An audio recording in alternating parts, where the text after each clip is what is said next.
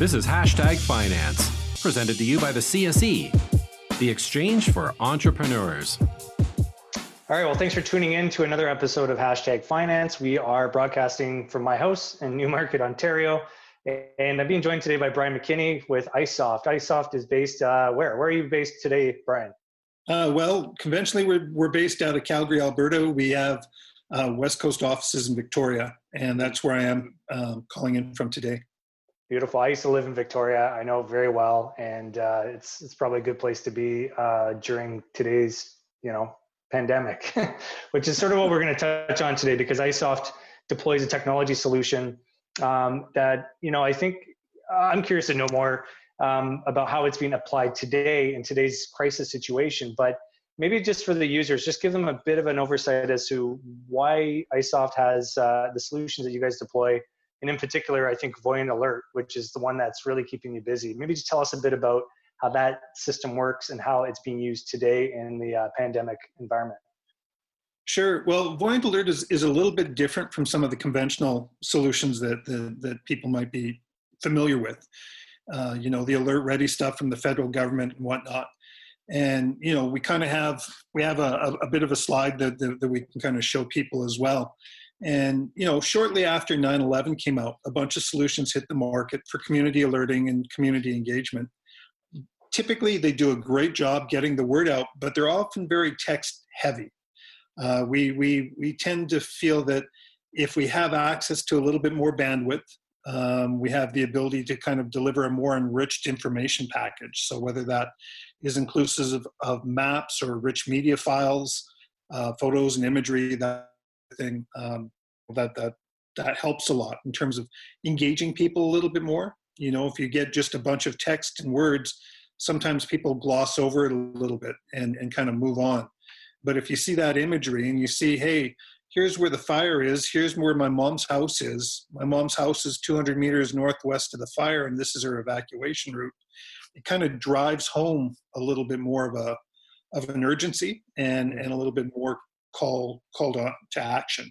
Uh, so so in general, we believe you know if you were to look down at, at the two two kind of images side by side, it comes down to which would you rather?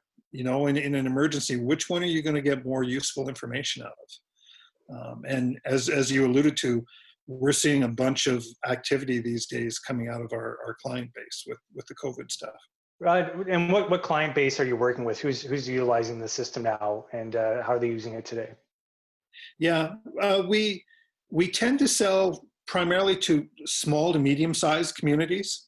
Um, I, th- I, think the, the large urban centers are, are, typically dealt with, you know, with, with the existing solutions that are out there. But the underserved segment of, of our society and our of, of North America is in that that small to medium sized community range. You know, a, a, solution that works well for a Toronto doesn't always translate well to a, a Lethbridge or a Medicine Hat or, or, or what have you, um, in terms of the infrastructure requirements to, to deploy the system. Um, so yeah, we tend to focus on the smaller communities, uh, the more rural ones, regional districts, counties. Um, at present, we have about 120 municipalities across Canada that we're providing service coverage to. Um, in terms of where where that is, they run the systems themselves in terms of of pulling together the communications that they want to make and and communicate into into the community. And you know, I would say in the last month, the system has been lit up nonstop. okay, so I always I always thought about your system as being like, okay, there's a fire, or there's a, there's a physical um, situation where people need to move or get away from or get to help. And in this case, we now have a pandemic. A virus is a silent killer. Um, it is, uh, you know, moving in people. It's it's it's not something you can see with your eyes unless you can see someone who's got it. Um, how does your platform help emergency responders and municipalities and, and other your communities that you're serving in a time of a pandemic? What's the application doing for them? So in, in a lot of these cases, it, it's just about communication. You, you serve the public needs by keeping them informed. Right. And there's different mechanisms to do that. You can certainly post information on your website. Uh, this is a little bit more proactive kind of a model where you can send them voice calls or text information that links to a private web page for them that, that shows a little bit more um, provides a little bit more information. Um, in this case, it's everything from you know maybe the a little bit more direct information on what we mean by shelter in place and and what what those conditions apply to. Mm-hmm. Um, information about whether or not the low, what facilities are open and accessible and and when they're shutting down. Um, if you have an emergency, who do you call now? And and and where where do you where do you go in? So we're seeing regular communications going out from communities to their members almost on a daily basis. Um, you know, just keeping them informed. How many cases are there? What do they need to know? Um, what's changing um, in, in terms of what's going on? Right. And, and does the user, uh, the end user that's getting that information, they opt into getting the app, right? It's an app, or is it something they get passively through um, the carrier? Um, well, both. So mm-hmm. it, it's their choice as to as to how they want to engage with with the service. So I would say 65% of our user base, maybe 70, download a, an app and they receive the communications directly through through the app. Um, for those others that maybe don't have or are less less comfortable with that kind of technology, we deliver the message through text-based messaging uh, with, with links through their mobile browser that will open up a personal web page of information.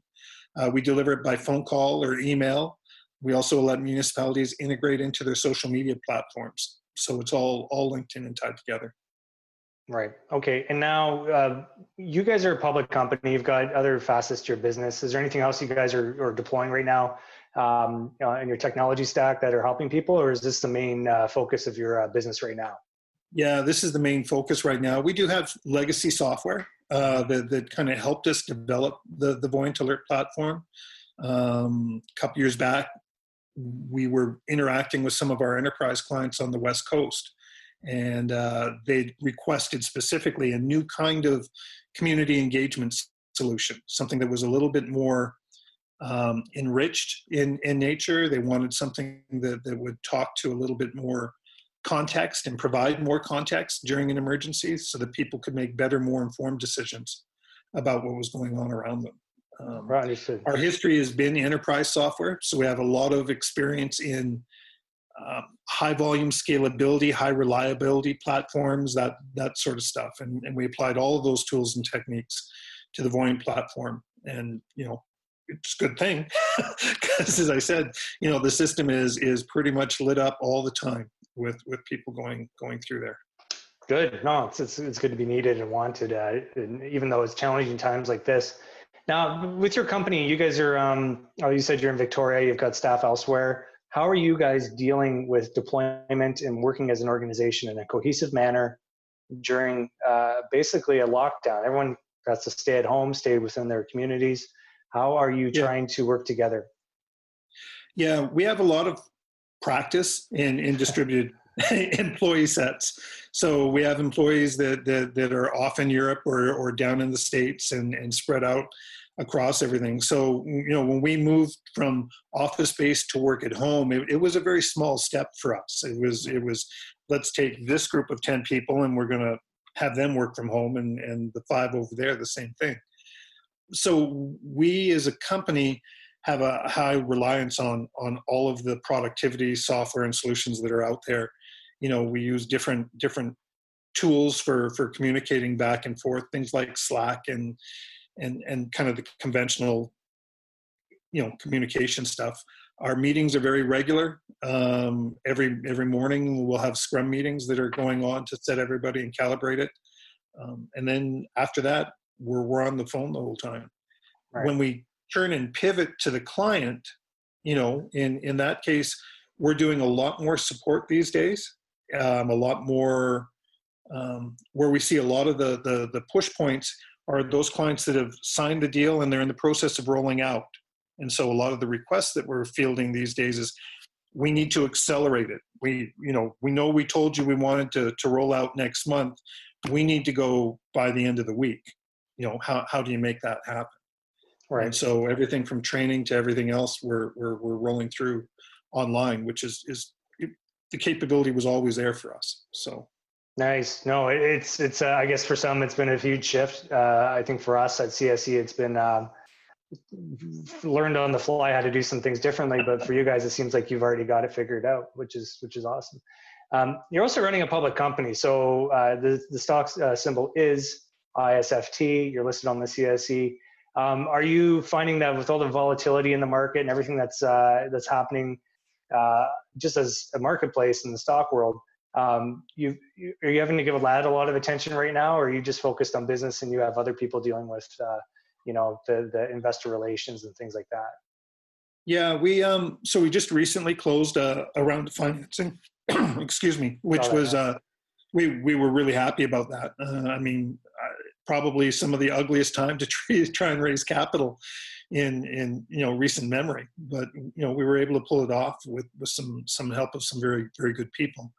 Um, in general however we try to stay focused on on tending to our own knitting. And and we we really think that at the end of the day our performance is what's going to you know cause us to stand apart and, and, and stand out. If if we can execute on our plan and get our clients happy and, and thrilled with using the product, um, I think it, it pays dividends through through this time. So we're yeah. hyper focused on support right now and and giving everybody everything that they need as soon as they need it, and and and doing that. And the model is is it per user, or you just sell um, enterprise solution to these municipalities and they pay you a lump sum or, or a subscription? Uh, how does how does the model work? Yeah, there's two kind of components to the mm-hmm. to the pricing model. One is a baseline subscription, uh, includes a certain number of end users. Uh, we provide them with facilities to roll it out and a, a, bunch of custom collateral that, that they need to kind of do that. Some communities already come with existing user bases established, in which case we just import them. So whether that's from existing data roles or um, oftentimes these days it's it's a competitor solution that they've been in bed with and and have decided to flip over to us and and you know we're we're we're moving across that way. Um, so there's there's an element there of of pricing that's an annual subscri- subscription fee on a on a per user basis. Um, we typically overlay that with an, a usage fee as well, um, depending on the nature of the deal and, and the nature of the client. But at that point, you know, maybe it, it, it's a couple of pennies for every email or for every text message that's going out, and all of these add up and and kind of contribute to the, the overall revenue stream. Good, good. Okay, so now looking forward, um, you guys got your head down. What are your, how many hours a day is your team working, deploying, and managing and servicing your clients? You know, we're we're all pretty much like in, in that twelve hour a day range these days. Yeah. Um, some of us longer, yeah. as as as we're doing it, but it's we're always on call for our clients. So mm-hmm. night or day, 24 seven, they stumble, they need some advice or some help. And there's always going to be somebody at the end of the phone. Are you learning? Are you learning anything about uh, crowd dynamics or human behavior through watching how people respond to your um, your your alerts? Yeah, we we see a bunch of interesting information there in terms of the behavior. Um, you know, the the challenge is always when you have a voluntary registration system. Yeah. It, it's always interesting to see what are the dynamics that that drive that registration. Um, certainly, key events like this are, are a big contributor. You know, um, we'll see we'll see some clients are onboarding 700 800 people a day in in in these kinds of situations in terms of going out there what we find is is that the more relevant the information is that's being broadcast the more people talk about it and and the more crowdsourcing elements that, that we get. Um, we've built into the solutions especially the mobile solutions an ability now to forward on the messaging to to friends and family members and peers and give them the opportunity to auto register. So we're just starting to see the tip of that kind of um, come across.